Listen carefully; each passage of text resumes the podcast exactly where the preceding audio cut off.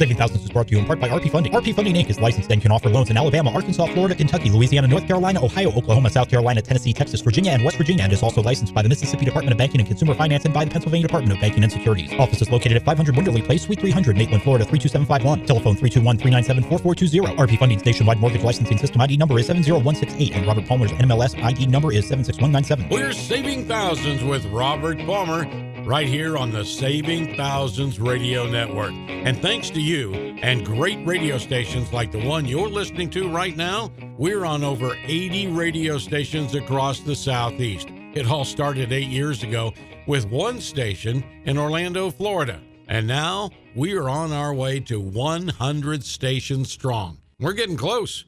We'll be there before you know it. And you can also hear Robert 24 hours a day, seven days a week on the Robert Palmer channel carried on iHeart. That's right. Just go to iHeart, go up there on the search engine, just put in the name Robert Palmer, and before you know it, 24 hours a day, seven days a week, you can be listening to these shows that have been archived from our eight years of radio content. So, what's up today? Well, today we're going to be talking about the student loan debacle. How did it happen? And maybe there's some remedy to it for you. Yes, indeed. Maybe there is a way that you can save. Hey, we'll go over the Saving Thousands rules to success. If you use those rules, you will benefit. There's no doubt about it. We're going to give you some credit card information and background to further empower you and to also probably help your credit score along the way. And then we're going to be talking about the Home Value Hotline, a free service from the Robert Palmer family of companies. Now, the Home Value Hotline has been designed to give you the most accurate gauge of your home value, much more accurate than any other tool that's being offered to you. And most of those other tools are simply big businesses trying to harvest your name to sell it to people who are in the real estate or associated industries. Wow. All right, let's get back to this student loan thing. It was six years ago on this very radio show that Robert Palmer said, Well, the housing crunch is bad, but you just wait till we get to the student loan crunch. And you know what? It's gotten worse than even Robert thought. Robert, what about these student loans? Yeah, this uh this student loan thing This is is crazy. Just, uh, so we let me I, I guess let me give a little background. But uh, what what excited me is the Department of Education uh, came out with what hopefully will be some uh, some relief. Uh, it's been coming. Uh, we're going to talk about what I think kind of created the student loan bubble because it, the way I look at it, it's an almost exact replica of the uh, of the mortgage bubble and, and it looks like some of the uh, same defenses that people were able to use who had problems with their mortgages may come into line with student loans. So before we get into this possible relief, which could mean some people's student loans actually being wiped away, Oh, uh, which would be pretty awesome, right, Rob? I mean, that would be major. again, depending on the circumstances, and that's what we're going to talk about. So first, let me let me kind of run through the parallels of of student loans and subprime mortgages, right? So everybody's aware of the the the disaster created by subprime mortgages and the housing crisis and everything else. And uh, what I will tell you is, uh, I know from from experience from people I personally knew who were in the mortgage business, a lot of folks who used to sell subprime mortgages uh, made the transition to for-profit colleges selling people student loans uh, after the uh, financial meltdown happened and they couldn't make the fast money in the mortgage business anymore. And so you had a lot of these same despicable tactics that were being used in the mortgage industry back in the heyday, in the subprime days, that were trapping borrowers in toxic mortgages. All those folks took those honed skills of deception and went over to work for for-profit colleges. Mhm. And one of these big for-profit colleges, Corinthian, uh, you know, blew up uh, earlier this year. All right, Rob, did you hear about this? Yeah, I did. And I can remember, Robert, if you want to go back six years, you did an entire hour program on the early network days when we were together on the fact that a lot of these so called colleges would bait and switch you by saying, We're going to give you a brand new computer. We're going to get you a laptop that's unbelievable. And all you have to do is sign up for this college. But the college Yeah. wasn't much. Absolutely. It, it, was crazy. You know, I talked about this, and apparently no one listened. You know, no one at the Department of Education listened to me six years ago when I was ranting and raving on the radio about how this was going to be the next bubble. And I could see that the same practices that had been used in mortgages were now being used in student loans, and, and, and the writing was on the wall. And so Corinthian, uh, you know, which owned Everest and a bunch of other colleges, uh, you know, they they got popped because they were falsifying their placement uh, numbers. You know, what percentage of people were landing jobs. Uh, in one particular example, there was a graduate who went to work at Taco Bell, and they counted that as a successfully placed job tied to the student's training. Uh, you know, I mean, this is this is the type of stuff that was discovered. And, and so what happened is because the Department of Education uh, did not listen to me six years ago, uh, Corinthian gave out 3.5 billion dollars worth of student loans over the last five years. Billion. Okay. Billion. 3.5 billion dollars. So you have a for-profit college who was lying about placement rates and lying about the benefits of going to their school using all of these old subprime mortgage techniques.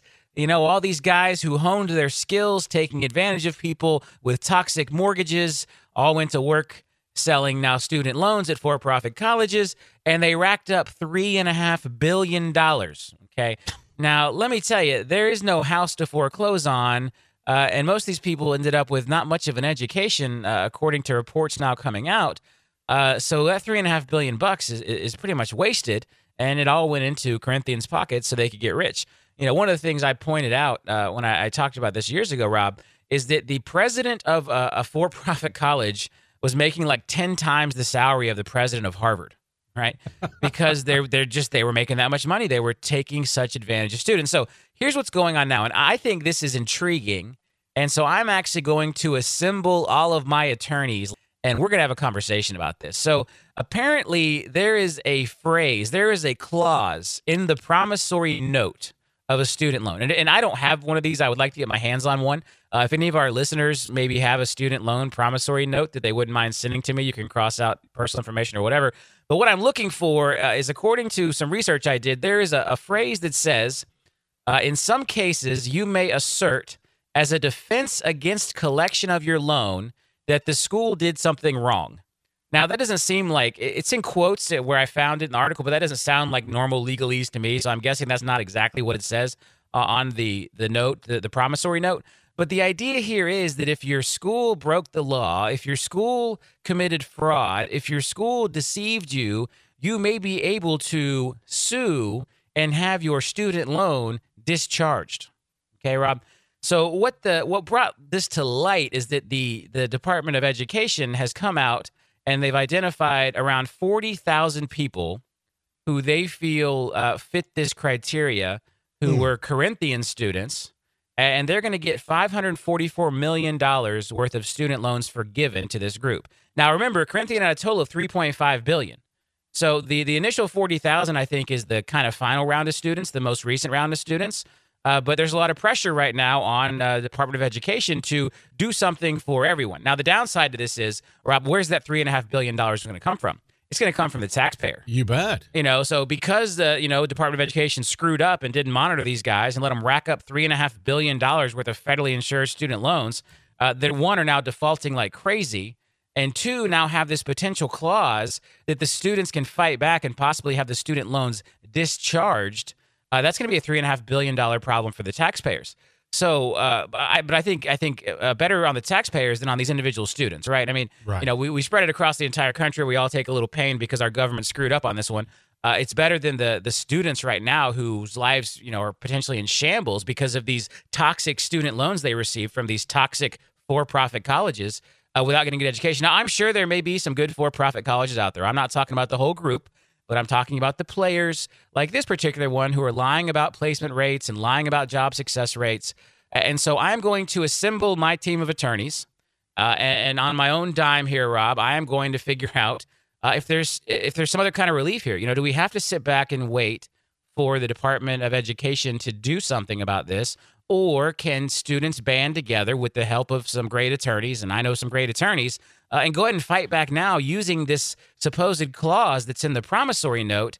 Uh, which again, if someone has one, I would love for you to send it to me at askrp at rpfunding.com. I would love to take a look at that. Uh, so when I meet with the attorneys, uh, we can figure this out. But this, this, is my this is this is a new mission for me, Rob. You know, this is uh, a lot of people are negatively affected by this. I talked about this on my TV show years ago. I talked about this on the radio show years ago.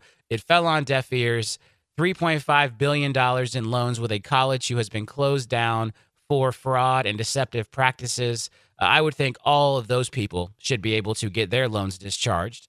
you know, and what about all the people who made the payments, right? I mean, they, yeah. they uh, they're not entitled to any relief. I don't think. I mean, just because you discharge the debt doesn't mean you can go back and get your money back. Uh, bottom line is this is a huge problem. When you look at uh, economic graphs that show the the increase in student loan debt, the spike that came in student loan debt, it almost perfectly mirrors the type of percentage increases we saw in mortgage leading up to the crash, leading up to the bubble. Mm. And again, the same deceptive practices being used, Rob. Uh, you know, the the same types of, of sales techniques. Uh, one of the one of the studies they did on a for profit college, you know, quoted that they were using a, a sales technique called the pain cycle.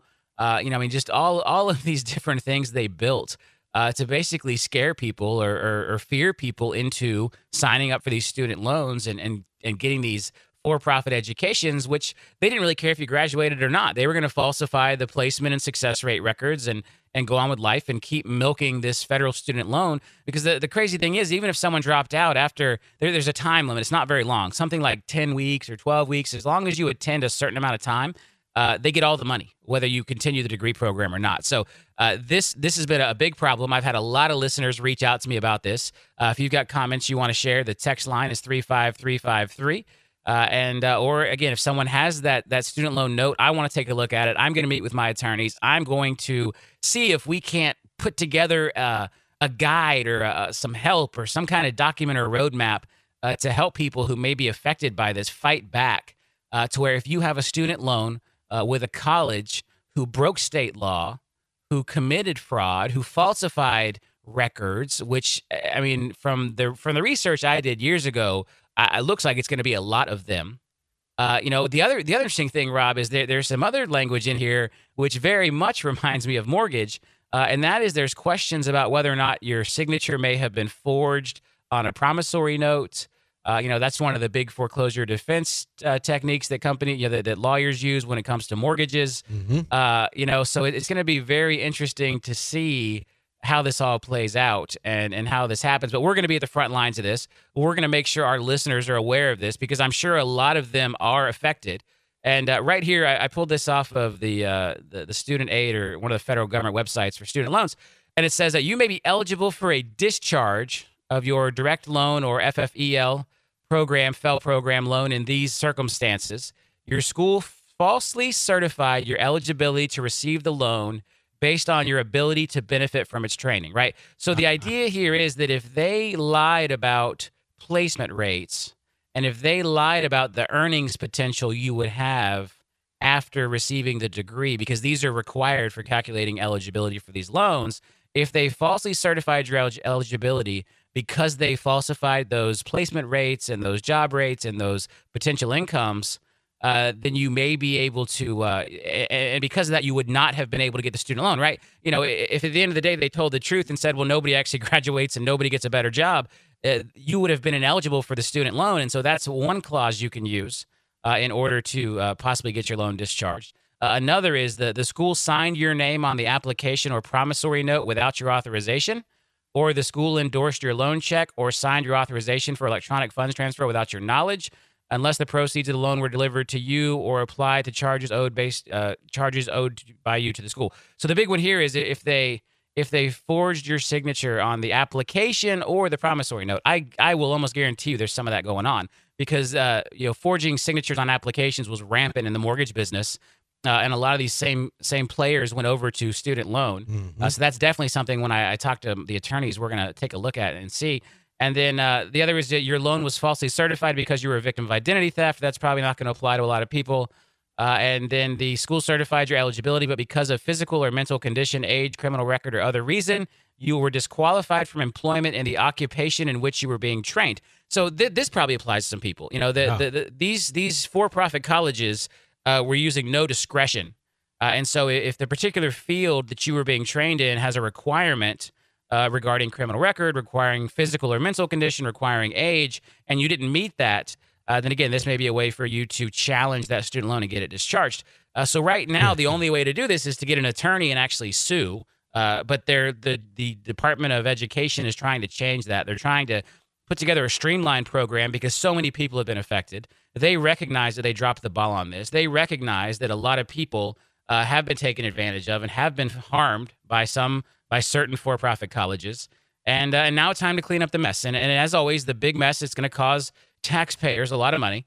Uh, I think you know the only kind of shining light I see in this is it's going to take some. Uh, it's going to finally take the mortgage industry out of the spotlight, which we've uh, we've paid our penance and, and cleaned up our act as an industry, and uh, and and this should you know this should really get people looking where the current problem is, and the current problem is with student loans.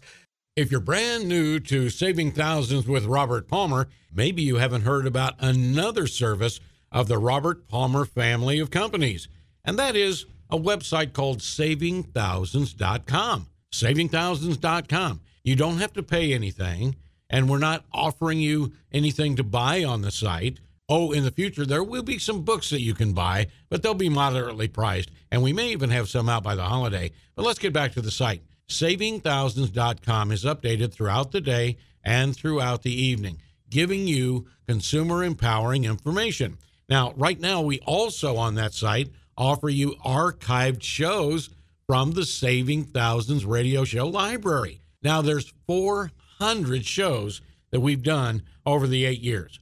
So we'll be offering you a lot of variety as you go back to the archive section at savingthousands.com. What are some of the top trending archive shows that people are clicking on right now? Number one is taking control of your credit score. That is ranking the highest right now. Yes, there are ways that you can change and improve your credit score. We'll show you how. Putting your credit cards to work for financial benefits comes in second. Third is the various types of home loans and the loan process. You'll also hear, if you go click on it on demand, confused about refinance? Well, here's how it all works. Another one that you'll enjoy is ways to save on your house payment without taking out a refinance loan. All right. How about explaining the mortgage process? A lot of people are intimidated by going to a mortgage company and applying for a mortgage. You don't need to be. Once you hear this module, you'll clearly understand how simple it can really be if you're dealing with a company that's open to you. And that's one of the things you're looking for. Finally, I hope that you'll click on another one, and that's how to take charge of the closing session at the end of your mortgage process. All right? All right, let's get to the saving thousands rules to success, Robert. Rule number one, obviously my favorite, obviously the most important. That's why it's rule number one uh, is to always shop around. And uh, again, shopping around for your college education. See, we didn't have to think this way, Rob. You didn't have to shop. You know, most people used to go to a state university and it was a nonprofit and tuition was the same everywhere. And you made the decision purely based on, uh, you know, what school had a better degree program or maybe what football team you liked. Yep. Right, right, wrong, or indifferent. There was no real financial decision to be made because you know the the state colleges were all pretty much the same. You know, then obviously the Ivy League colleges were more expensive, and people may weigh that. Uh, but then you have the new nonprofits show up, and, and they're more expensive than the Ivy League. So shopping around, I think most people would recognize that the online degree from from a, a bad actor uh, like a Corinthian is is no better than a, a, you know and probably worse than a local community college degree, and the community college is is like one tenth of the price. I mean, it, it's much much more affordable. Shopping around could help there. Rule number two: know your numbers, know your credit score, know your home value, know your balances, know your interest rates. Uh, you know, th- don't become a victim of identity theft. Monitor your credit report. Know your credit card purchases and balance. Uh, you know, look at the PDF of the statement. Understand how much money you are truly paying in interest every month. Understand what your balances are. Uh, if you monitor your balances from month to month, then you can understand whether or not they're actually going down. Right. The whole if the whole idea is to pay off your debt, you have to understand what the balance was last month to know that the balance this month is lower or higher and are you moving in the right direction? That's rule number two. Rule number three, the three day rule, three day waiting period on large purchases or new debts. Again, someone who was contacted by a for profit college. Uh, I used this a lot in the early days of starting my company, whether it was copy machine salesman or, or phone system salesman or whatever it was. Uh, I would always wait three days. I would always self impose a three day cooling off period, a three day waiting period before signing any debt uh, or making any decision on a large purchase. Uh, rule number four: don't abuse credit, but don't fear it either. Uh, I still have people out there who who are afraid of having credit cards, who think that that credit having credit cards is an automatic path to financial ruin. Uh, it is not. Uh, you know, just like guns don't kill people, keep people kill people. Uh, credit cards are not the the road to financial ruin. misuse of credit cards is the road to financial ruin. And, and there are a lot of people like myself who are able to use credit cards very effectively uh, and this is the financial ninja way very effectively to rack up points, to rack up vacations, to rack up discounts, to rack up, you know, down payment on a new vehicle. There's all these wonderful things you can use the credit cards to take advantage of the banks, to take advantage of the credit card issuers, and shift the power back to us as consumers. This is how we do it as financial ninjas. We are not going to abuse the credit. We are not going to let the credit ruin us financially. We are not going to live beyond our means. We are not going to buy things we cannot afford.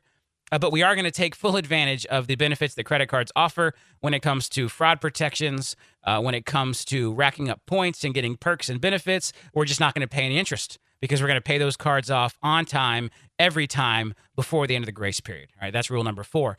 Rule number five: if you know their tricks, they won't work. Uh, again, just the the the simple uh, explanations I've given this morning on for-profit colleges uh, may save the next person from falling victim to that, right? If you know the tricks, if you understand that part of their trick is to keep you on the phone until you commit, that that free laptop or iPad they're going to give you is going to cost you $100,000 in the long run by the time you pay interest and repay the loan. If you know the trick that they want to hide your credit card statement from you by having you go to online banking so you don't see the interest calculations and you don't see the interest rates. If you know all these tricks, they don't work anymore you know, when I was a kid, I remember seeing my first card trick, and I was amazed. This this friend of mine did a card trick where he guessed my card, uh, and as soon as he explained to me how he did it, it seemed like the stupidest thing ever. But until I knew the trick, right? As soon as I knew the trick, it was so obvious, and I felt like an idiot. But right up until I knew the trick, it, it, it was working. It seemed like magic. And as soon as I knew the trick, it didn't work anymore. And so one of the main purposes of this show is to expose these tricks uh, so that you know them. Because rule number five is if you know their tricks, they won't work. Uh, rule number six: spread your knowledge, educate friends and family. Uh, if you know someone, again, uh, there are people out there right now who are entitled to these refunds on this Corinthian deal. Uh, there are people out there who may be about to be taken advantage of by a for-profit college. You've got to spread your knowledge, right? So I, I am now sharing this with 200 or 250,000 listeners out there across my 42 station network.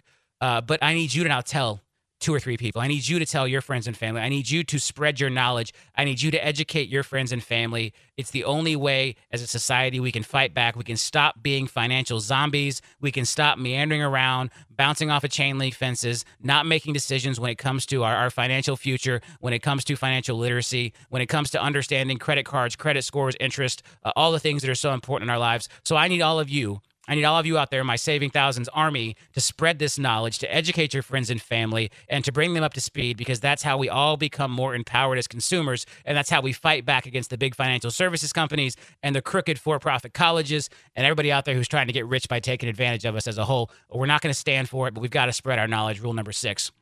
Rule number seven own real estate sooner, not later. This is to me the biggest downside and the biggest pitfall. People who fell victim to the student loan uh, trap and the student loan frauds is are that it will impact their ability to own real estate. Mm-hmm. It will mm-hmm. impact their ability to be a homeowner. It will prevent them from being able to own a home and start accumulating equity and accumulating wealth, right? And and building up to something and building massive amounts of wealth. Uh, and unfortunately, I don't have a solution for it. We're going to try to put one together. We're going to try to figure out some type of relief. Uh, but one of the one of the big problems this is going to cause is that student loan debt, that high amount of student loan debt that we have seen uh, build out there, is going to prevent people from owning real estate. Yesterday, we talked about the 1.2 billion dollar uh, equity fund uh, that J.P. Morgan put together to to invest in rental properties, right through a, a big rental property conglomerate. Uh, they understand the wealth being created by owning property. Uh, and they want to take advantage of the fact that a lot of us can't buy houses. A lot of us can't be property owners. A lot of us can't be homeowners because we're saddled with student loan debt or because we haven't taken care of our credit scores and our bills in the past, or we're just afraid, right? And the fear is the worst one, Rob, because it's so easy to be corrected. Uh, there's no need to be afraid. Pick up the phone, uh, call us, call someone, see if you can get approved for a home loan, and go out and buy a house. Rule number seven own real estate sooner, not later. Rule mm-hmm. number eight practice what you learn and always learn more. Uh, this is one of my favorites, Rob. If you're not going to pay attention or if you're not going to put to use the things I'm telling you, uh, you might as well be listening to Britney Spears on the pop station a, a few turns of the dial over. Uh, if you're going to spend your days here with me, if you're going to spend an hour a day listening to me talk and empower you with these rules and empower you with this knowledge, you've got to put it to use. You've got to practice what you learn, and you've got to always be willing to learn more. Even I myself don't think I know it all. I can always learn from others. I can always learn something. I learn something new every day. And that's my goal is to learn something new every day and to put into practice these rules, to put into practice the things I learn so that I can be a more empowered consumer and I can help empower other consumers. Uh, number nine, share your successes. So this is different. We talked about sharing your knowledge, but it's also very important that you share your successes, right? So when you're able to save money, when you're able to avoid a scam, when you're able to make a good decision, you know, say you uh, you're called by one of these for-profit colleges, and because you shop around and use the three-day rule, you end up going to community college because it's one tenth the cost for the same quality, if not a better quality of education. You have got to share that success with your friends, right? Uh, they will listen to you on the knowledge piece a little. They will listen to you on the success piece a lot. So if you find yourself saving money, if you find yourself fighting back. If you find a trick and you avoid it, that is a success. And rule number nine is you have got to share your successes. Rule number 10, uh, I want you to have a savings account equal to your last three months of gross pay, right? Last three months of gross pay. This number is constantly changing. As you're getting raises, it's going up. As you're working more overtime, it's going up. This is the only way to truly prepare yourself for the possible bumps and hiccups down the road. Uh, to be a financial ninja, we are never going to find ourselves in a situation where we are desperate for money and have to rely on debt. And if we have a savings account with our last three months of gross pay right there sitting there waiting for us, uh, we can avoid those situations. We can be empowered. Rule number 11 we're not going to gamble with the essentials. Okay. What are the essentials? The essentials are our retirement accounts. The essentials are that savings account we just talked about. We're not going to bet it all on some hot stock tip that we got from our buddy. We're not going to sink it into Apple stock because we think it's going to go up when it's had a, a, rough and rocky ride and people have definitely lost money there.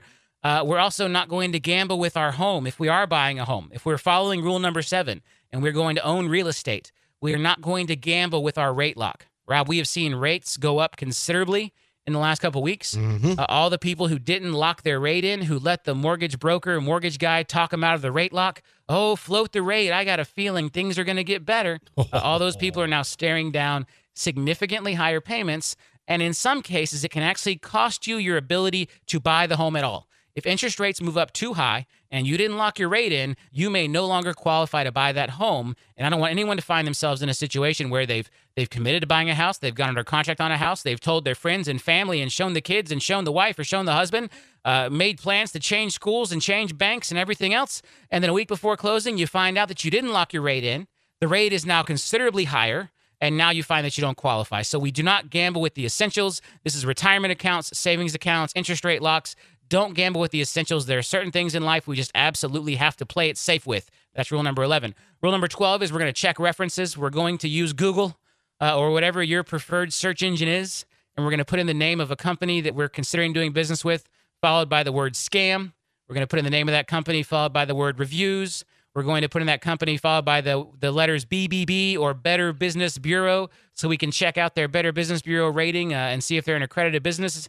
We're also going to put in the name of that company followed by the word complaints. We're going to look at this information, we're going to process this information, and we're going to make better decisions as consumers. Rule number 12. And then finally, rule number 13 if you own or run a business, I want you to be transparent with your consumers. Uh, I did it in my business. I've been wildly successful because of it. When you put consumers first, you can succeed, you can win. Uh, don't listen to all the hype. Don't let the the greed. Don't let examples like Corinthian just because they brought in 3.5 billion dollars uh, by taking advantage of people with student loans. Don't let that let you sway from the cause. You can build a better business and a long term sustainable business if you put your customer first and you are transparent with your customer. And this is going to be the subject of my upcoming book, Rob, which I'm going to release later this year. Uh, and that is the 13 uh, principles, rules here on the Saving Thousands Radio Network. Uh, I'm going to get those posted on the website soon. Until then, I'm just going to keep talking about them here live on the air. All right, Robert. You know, folks, earlier in the show, I was talking about savingthousands.com really a great site to go to. It is really something that maybe you want to set up kind of a financial discussion with with your significant other or maybe even with your family. And we here at Saving Thousands have a wish. We certainly wish more families would share the financial information. So as your children grow up, they won't be intimidated by finance. They'll be able to take control of finance. But it's got to start someplace.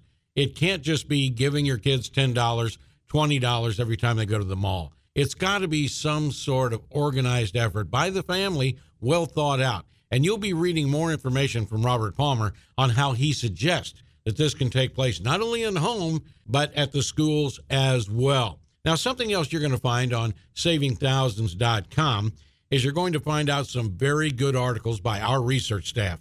And these people work all hours of the day and night writing super articles written in a way that you can understand them Okay? This isn't high math or economic theory. This is easy to read information on empowering you. Right now, one of them that's trending big is getting that first car loan. Also, there's an article on don't be tricked into the wrong credit card. Oh, we do have an article that's very popular on the ills of auto pay. Another is understanding debt consolidation and your options. How about ways people are not shopping around but should be? Another article that's getting a lot of attention lately is FICO, the only score that counts. About smart investing and where to start with your first $1,000? Simpler than you think. And finally, one of them that's getting a lot of attention and a lot of feedback is the real story of student loans.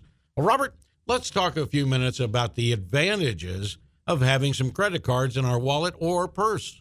Because that's something that applies to everyone, right? So, you know, a lot of my listeners may still be renters and, and they may buy a home at some point. And a lot of my listeners may have a great home loan that has a low rate. And so they don't need to mess with that. That's good. Uh, but everybody, every financial ninja should be carrying around a couple of credit cards. you know, and I've talked a lot about the the pitfalls of the debit card, and we can get into that, Rob. Uh, you know why I think you should carry uh, credit cards and not debit cards. And again, when I say have credit cards, see when most people hear have credit cards, they're thinking have credit card debt, right? And that is right. not what I am talking about. I, I want you to be I want you to be credit card debt free, but I want you to have access to credit cards. Uh, you know, when I first started RP funding, I lived on my credit cards. Uh, I had mm-hmm. five or six cards, uh, almost hundred thousand dollars in available balance, and I lived on those. You know, Jill and I lived on those in the early days. I'll never forget this, Rob. I talked about this in one of my marketing seminars. That's right.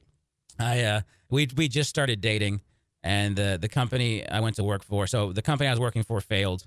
Uh, another company was going to hire me. They failed, and that's when I decided I was going to open RP funding and and be different and set the world on fire and, and everything I did but we just started dating, uh, and we're now we're married. And she stuck around, but uh, you know, I, I remember I remember we were in my house, and I, like I got the call that the company that I was going to go work for had just gone under as well. Oh. And actually, I lost a bunch of money on that deal. Um, I had I had fronted some expenses, right? So when they hired me to open an office for them, and so I went ahead and signed some leases and bought some equipment and did some things, and I never got any of that money back. So this was oh. this was oh. kind of tough. And uh, and so in order to start RP funding, I had to liquidate all of my personal assets and put them in the company, and then I could not touch them anymore. And so I, I had a little safe in my closet, and I went and opened it up, and that's where my credit cards were. I kept them in my safe. Um, I carried I carried my American Express, but the ones that I could actually leave a balance on, I kept locked up in the safe. They were pretty much there for emergencies and to keep my credit score high. Mm-hmm. You know, having five or six cards with a hundred thousand dollar available limit and zero balances uh, looked great on my credit report. And then I would pull them out every couple months and use them for gas or something, and then pay them off immediately so they would keep they wouldn't close me down. But I kept them in in my safe. Mm-hmm. And so I went and got them out of the safe. And I remember I sat them down. And I said, "Hey, you know, I'm I'm gonna have to take this leap. I'm gonna open this business. I'm not gonna have any money. You know, up until that point, I've been doing pretty good, right? Yeah. You know, and, and so I said, I you know, I have, I'm going to have to live on these credit cards for probably the next 12 months, 18 months uh, I said you should probably get out now, and you should probably leave me now. and uh, luckily, she stuck around, and, and now we're married. Uh, but I remember that that that was kind of a defining moment. And what I will tell you is, if I had not had those credit cards, uh, RP funding would not be here. Mm-hmm. Uh, because you know, being able to use some of those credit cards to buy advertising and, and buy equipment and things in the early days, uh, living on those credit cards, so all my food, all my gas, because when when you have a startup company, you don't get a paycheck, right? I didn't get a paycheck every month. I didn't get a paycheck for probably two and a half years. And so I lived on these credit cards and uh, it, it, was scary and my credit score tanked. I mean, by the time I, by the time I had the cards maxed out and, and the business started to finally take off, uh, my credit score was probably like a 640 or 650. I mean, mm. it was, uh, because again, I had, I mean, I was maxed out, you know, when you have a hundred thousand dollars, uh, limits and you have a hundred thousand dollars balance and I was paying probably, I was probably paying at that point fifteen hundred, eighteen hundred a month in interest. You know, wow. And uh, it was, you know, it was scary. Mm-hmm. And and so what I what I will tell you is I I want you to be debt free. I want you to be credit card debt free. Right. I'm not I'm not one of these guys that thinks debt free is is is a great thing because if you can have a a car loan at zero percent interest, you should have that debt. Sure. If you can get a home loan at uh, a two and a half, three percent interest, you know, on a ten year fixed, or an ARM, you should keep that debt. That's so cheap. There's better ways to do your money. But when we're talking about credit cards, I would definitely, absolutely, beyond a shadow of a doubt, I want you to be credit card debt free. But I want you to have access to credit cards. Mm-hmm. I want my financial ninjas to have four or five credit cards. And what I will tell you is the best time to apply for a credit card is when you don't need it, right, Rob? Because once you need it, it's too late. So so picture that. So on- once my once my hundred thousand dollars worth of cards were maxed out, my credit score was tanked. If I needed an additional card, I, I was it was not going to happen. It was going to cost right. you. If you get laid off from your job and now you need a credit card to get you through the tough times, it, it's too late. You know, you've you've already lost your job. You're probably not going to be able to get the card. So what I will tell you is, you need to have you, the best time to get credit is when you don't need it. A- And, so if you're sitting around out there, and two, if you kind of pack it all in at once, it's like ripping a band-aid off, right? Because when you first get a new account or when you first get an inquiry, uh, your credit score is going to drop for six months. Right. The increase a little bit. The new account is what really makes it drop. Well, if you apply for five or six credit cards at the same time, uh, you know, then then you're going to get them all before the score has a chance to drop because nothing new is reporting, and then you're going to have six months of pain. But when you come out the other side, your credit score will rebound completely, and now you have access to more cards. Uh, and so uh, this is something I think people should do. Uh, you know, I if I, if you hit a chance in life where you need that, and again, I, I see credit cards as as a version of an emergency fund. You know, beyond you know, mm-hmm. obviously, yeah, we, we want to live on our savings. I don't really want to encourage anybody to rack up credit card debt, but there may be a situation in your life where you have no choice. But again, you have to be responsible. You can't feel like, oh, I just got all this credit card availability. Now I'm going to go out and refurnish my house and and eat dinner out every night and you know whatever. I'm going to go set up at the Four Seasons for for two weeks and and live in a suite because I got all this credit card availability. You know, that's not what we're talking about here. Uh, but but there are opportunities in life where having credit is very important. The other big thing is, and the reason I recommend multiple cards uh, is I am I'm really big on using cards for the best possible uh, bang for the buck. Right. So like for example, we do a lot of direct mail. Right. Yes, we- And so I have a, a Chase Ink card that gives bonus points uh, whenever I buy office supplies. Well, paper counts as an office supply. Even though I'm Oh. running it through printing presses for large scale direct mail campaigns, I get like triple points from them. It's the only thing we put on that card. I have that card. That card is used for one thing paper and supplies, Mhm. right? Uh, you know, American Express has a, a deal with their. I've got a, a Chase card that's got a deal with Ritz Carlton. Uh, you know, and Ritz also owns uh, Hyatt. And so when I stay there and I put on that card, I get like quadruple points. Yeah, so so you can look at your lifestyle and say, all right, what are the best cards for me? And this is where a big part of this research project we're doing at Saving Thousands to put on the website is to help people discover all of these cards. And so what I what I envision, Rob, is we build an engine where people tell us, you know, in the first iteration of this, we're just going to publish the cards. Sure. But my long term goal is like you tell us your preferences. Like I like to stay at, uh, you know, I like to stay at Sheraton's, Mhm. or I like to stay at Hyatt's, or I like to stay at Marriott's, or I like to stay at Ritz Carlton's, right? And I travel a lot. I don't travel a lot. I, I travel a ton, right? And you, so you give us this, and then we're going to tell you back. Well, here's the four or five credit cards we think you should carry, and not not Oh. not the four or five credit cards that pay me, the four or five credit cards that I think you Uh-huh. should carry, right? And because again, you as a financial ninja, we can use this to our advantage. Because I I've, I I went to I took Jill to Rome on on credit card points. You know, we we flew first class to uh to Italy Mhm. and had a wonderful vacation. And I, pay, I paid for the whole thing with like two years worth of American Express points, two and a half years worth of American Express points. So you know, again, if and if I if I was against using credit cards, we wouldn't have had that trip, or I would have had to write a check for that trip, and it would have been expensive. So there are there is nothing wrong, and, and in fact, I will encourage and I want to teach you all how to take advantage of these offers, how to take advantage of the points, uh, but uh, but do it in a way that, that's really all about you and and not uh, again to really understand the the overall financial picture. Like you can get so caught up in the points and stuff, and, and while that's a nice perk, that's not what life's all about, right? You know, you you need a card that has a low APR in case you do hit uh, something where life happens, Right. right. You know, you're you're driving down the road and all of a sudden the radiator explodes in your car. Uh, maybe you have to put that on a credit card, and maybe it takes you a few months to pay that back off. So we want to have a, a couple credit cards with a very low APR in the event that we have to tap into that uh, and use it. You know, or let's say at the same, you know, you're on your way to get your kid braces, which you weren't expecting, and that's a nice little hefty hit. Right. And then your radiator explodes and, and then your wife calls you and tells you she just got laid off from her job.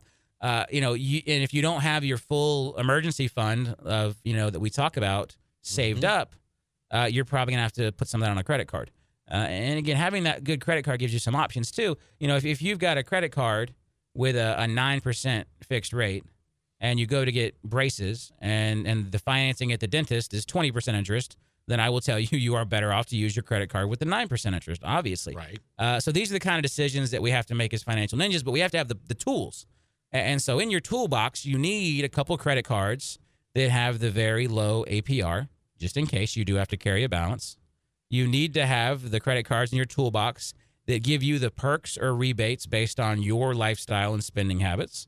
You know, and and and then you're uh, you're good, right? And, and you got to know how to use these, and and you need to have your cards spread out. See, I'm big, and and one of the articles I'm going to put up once we have this uh, is all about how to set your how to set your statement dates, right? And so I like it. actually I actually use different cards based on the time of month, right? Because I'm big on I'm big on squeezing every nickel I can uh, out of the the credit card companies, right? And and so what I will do uh, is I've got cards I use the first week of the month because the statement closes uh, right before that, and so basically I only want to use a card for the first maybe six or seven days of of a statement, and then I switch to a new card. So I always am getting you know most of my cards have right out a sixty day uh, from from statement opening date to statement closing date is 30 uh-huh. days and then there's a 30 day grace period so i've got a full 60 days so if i only use that card for the first seven days of the window then i've got between 53 and 60 days of interest free money Nice. on every transaction I run. And so by having four cards that have different closing dates, right? So mm-hmm. one closes on the first, one closes on the seventh, one closes on the 14th, the 21st. Mm-hmm. Uh, and so I, I kind of, this is my routine. And I will actually like take them out of my wallet. And so I, I carry the card that is, that is for that week of the month. And, and this allows me to maximize the float, all right? So that I can maximize use of my money without having to pay any interest. Uh, and so as we build out this list of cards, uh, and one of the articles I'm going to put on Saving Thousands will be the cards with the longest grace periods and, and the cards that will let you set your billing dates, right? Because not all cards will do that. Some it's, Right, yeah. some cards say, oh, we only all of our bills run the first to the thirtieth, right? Or it's it's just the the random day you apply for it, and that's harder to time. Mm-hmm. But then some cards will let you change it, and so we're gonna in our research we're determining that uh, how often you can change the billing cycle, what you can do there, um, because tool. because tool there's there's a time when if you're about to apply for a new credit, you may want to pull your billing cycles up so you can pay them all off, you know, and and and get them get them to show on your credit, right? The other thing that you can do uh, with this is if you've got these four cards that that have different closing dates, and again, I'll put this on the website once we get the report done. Uh, if you do end up having to carry a balance, you can transfer that balance from card to card to card the day before the closing date, and it will never show up on your credit. Right. So if I have to carry a small two or three thousand dollar balance because something does happen, but I want to keep my credit great, right? So that card where the statement closes on the first, well, on the thirtieth, I'll transfer its balance to the card that closes on the seventh, and then on the sixth, I'll transfer the balance to the card that closes on the fourteenth. Mm-hmm. And on the thirteenth, I'll transfer the balance to the card that closes on the twenty-first. And then on the tw- on the twentieth, I'll transfer the balance to the card that closes on the first. And, and you can just play ring around the credit card with your little bit of debt. And, and remember, credit cards only report your balance one day a month, That's right. statement date. So if you get the money off of your credit card the day before the statement date, even if you're putting it on another credit card, Mhm. it's not going to show up on your credit. And, and so you can you can play this ring around the credit card game, and you can hide the fact from the credit bureaus that you're carrying a small balance uh, or a large balance, depending. You know, if if you have even if you had ten thousand dollars, as long as each card can carry ten thousand dollars, you can move it around. Now you got to watch out for balance transfer fees, which there are cards out there that don't carry the ridiculous balance transfer fees. Uh, but this this is a strategy you can use to keep your credit score high in this in the in case that you do have to carry a small balance. Mm-hmm. Okay, remember rule number four in Robert's rules. Rule number four don't abuse credit, but don't fear it either. And when you were talking about the credit card, credit card thing, one of the largest developers in Central Florida, I was over at his house, and he's got a beautiful patio set around his pool. And the cushions on the patio set, they, they say, Can I pay my Visa with my MasterCard? The other one says, Can I pay my American Express with my Visa? so it's exactly what you were Yeah, saying. I love it. I love it. you know, it, and again, this is this is how this is how we can beat the system. Mhm. You know, uh, because you know now I'll tell you most most cards are wise to the fact that on a balance transfer you don't get a grace period. right. Now I am looking for a card that will allow that. And we'll find it. You know, because if we can if we can find a card that allows the grace period on a balance transfer, you can use that strategy to not pay any interest at all, right? Because you can just bounce it from card, even if you're carrying a balance. So again, we're we're gonna we're gonna show you some very high level uh, financial ninja techniques to minimize the amount of interest that you pay.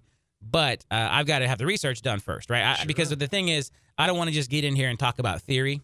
I want to be able to show you the cards. I want to say, hey, here's the four cards that have the right grace period for this technique. Here's the four cards that have the right grace period uh, that don't have uh, that do have a grace period on, on balance transfers. Here's the cards with the low APRs. Here's the cards with the best benefits. You know, I really want to I want to lay it out for everybody. And so I my staff is diligently doing the research, and I, I hope to have this out soon. So that's something exciting we're working on. As you listen to Robert Palmer on Saving Thousands with Robert Palmer, and you visit the savingthousands.com website, you probably spark some interest in your mind of things that you need to know more about, things that would help you in your particular financial situation. Well, we welcome that. So why not send us some topics that you really need to know about or send us questions? Okay. You go to the same place at savingthousands.com to accomplish both of those. Once you go to the savingthousands.com homepage, you'll see a line that says Ask RP. All right. Well, simply click on Ask RP and you'll see a form that you can fill out. Now, that could be a question that you've got, Ask RP, and all the questions are totally confidential. Okay. We may share subject matter because something affecting you or your family might be affecting thousands of families, but we'll never release your name and we won't release your town or anything like that. But if you like a question directly to Robert Palmer, he will answer you directly back. And that may spark content for an upcoming show or article at savingthousands.com or on the radio show. Okay. Now, if you just simply want to put on there, Robert, loved your show on whatever, I'd love to hear a show on how I can take advantage of leasing or whatever it might be. Okay. Just ask us whatever question you want. And that's by going to savingthousands.com, look for the Ask RP tab, and click on it. Okay. Right now, television stations, radio stations, the internet are all just blasting with news of different people offering you the service of giving you your home's value. Well, a lot of those people, as I said at the beginning of the program, have a hidden agenda. Okay. A lot of these big advertisers, they're going to give you a figure that's based on just a few algorithms.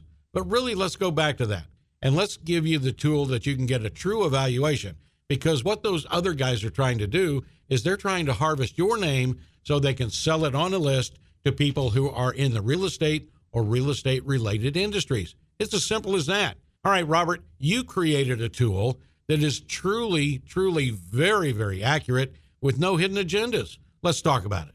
Yeah, real quick, Rob. Let, let's uh, let's talk about home value hotline for a second. Hey, let's do. You know, we're we're talking about a more educated consumer. We're talking about uh, people understanding what they're getting into, and one of the keys to this uh, is you know we've been talking a lot about buying a home, getting Sure. into a new home. Uh, maybe you're out there listening and you already own a home, as a lot of our listeners do.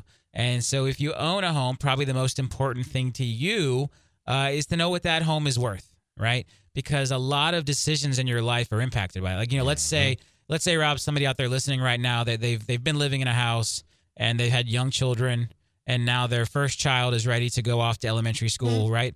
And, and maybe they want to have another child, and and the house is they're in a three bedroom right now, and to have another child they really need a four bedroom, and they really want little Johnny to go to school at the other school district. You know, right now it was fine, but now they're realizing that the elementary school uh, in the school district they live in is not the best, and they want the best for little Johnny. We want little Johnny to grow up to be a brain surgeon. We want him to cure cancer. We want him to, you know, get the Nobel Peace Prize for solving world hunger. Uh, we have all these great aspirations for little Johnny.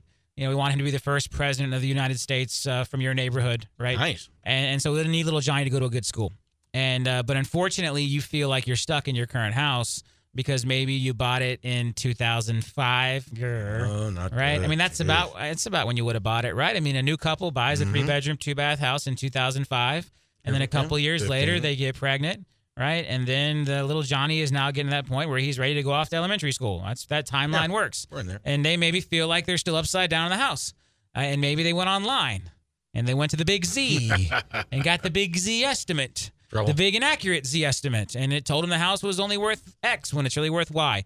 And so now you're feeling trapped in the house. You're feeling like little Johnny can't ever grow up to be president of the United States because you paid too much for your house. And now little Johnny will never cure world hunger because you paid too much for the house and you're upside down and you can't sell it.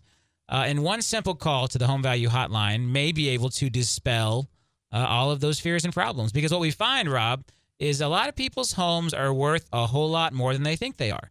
You know, the, the estimates are slow to keep up with the market and they're very inaccurate. And home values have been increasing. We have seen a, a huge increase in Central Florida home values over the last 18 to 24 months.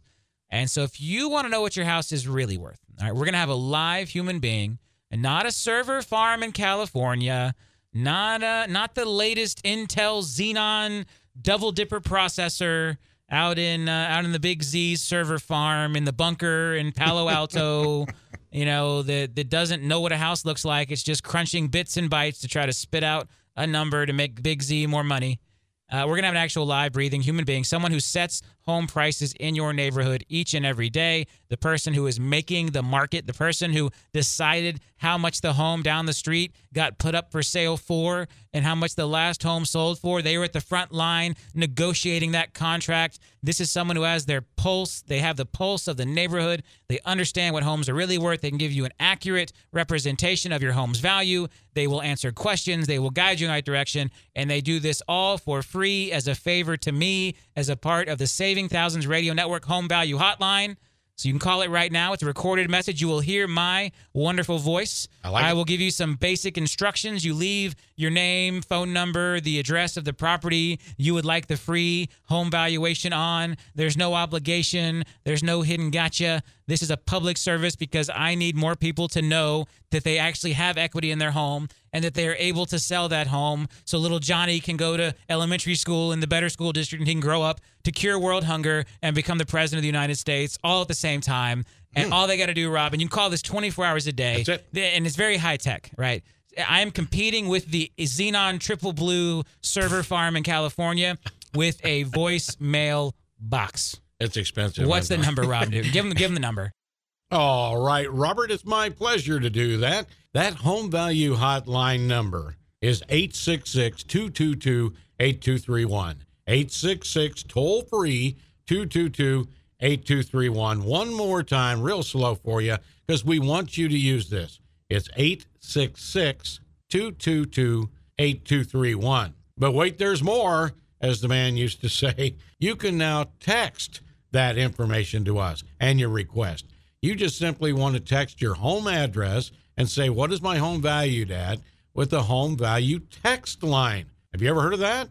Well, you know, we're changing things all the time for you to make it better and easier for you. So the text is up where it says uh, contact or address or whatever you use on your particular phone. Just put in the numbers 35353. That's a computer address, all right? 35353. And in the body, just simply type in your address and ask for your home value. It's as simple as that. It's the home value hotline, either 866 222 8231 or texting at 35353. Well, in closing, just let me kind of sum up where we've been today. We've told you about the Saving Thousands radio show. We told you that these shows are archived at savingthousands.com. We've talked a lot about the savingthousands.com website and all the free tools that are on there for you. And again, we've given you a portal to us at askrp.com. So by now, I hope you're well on your way to saving thousands with Robert Palmer.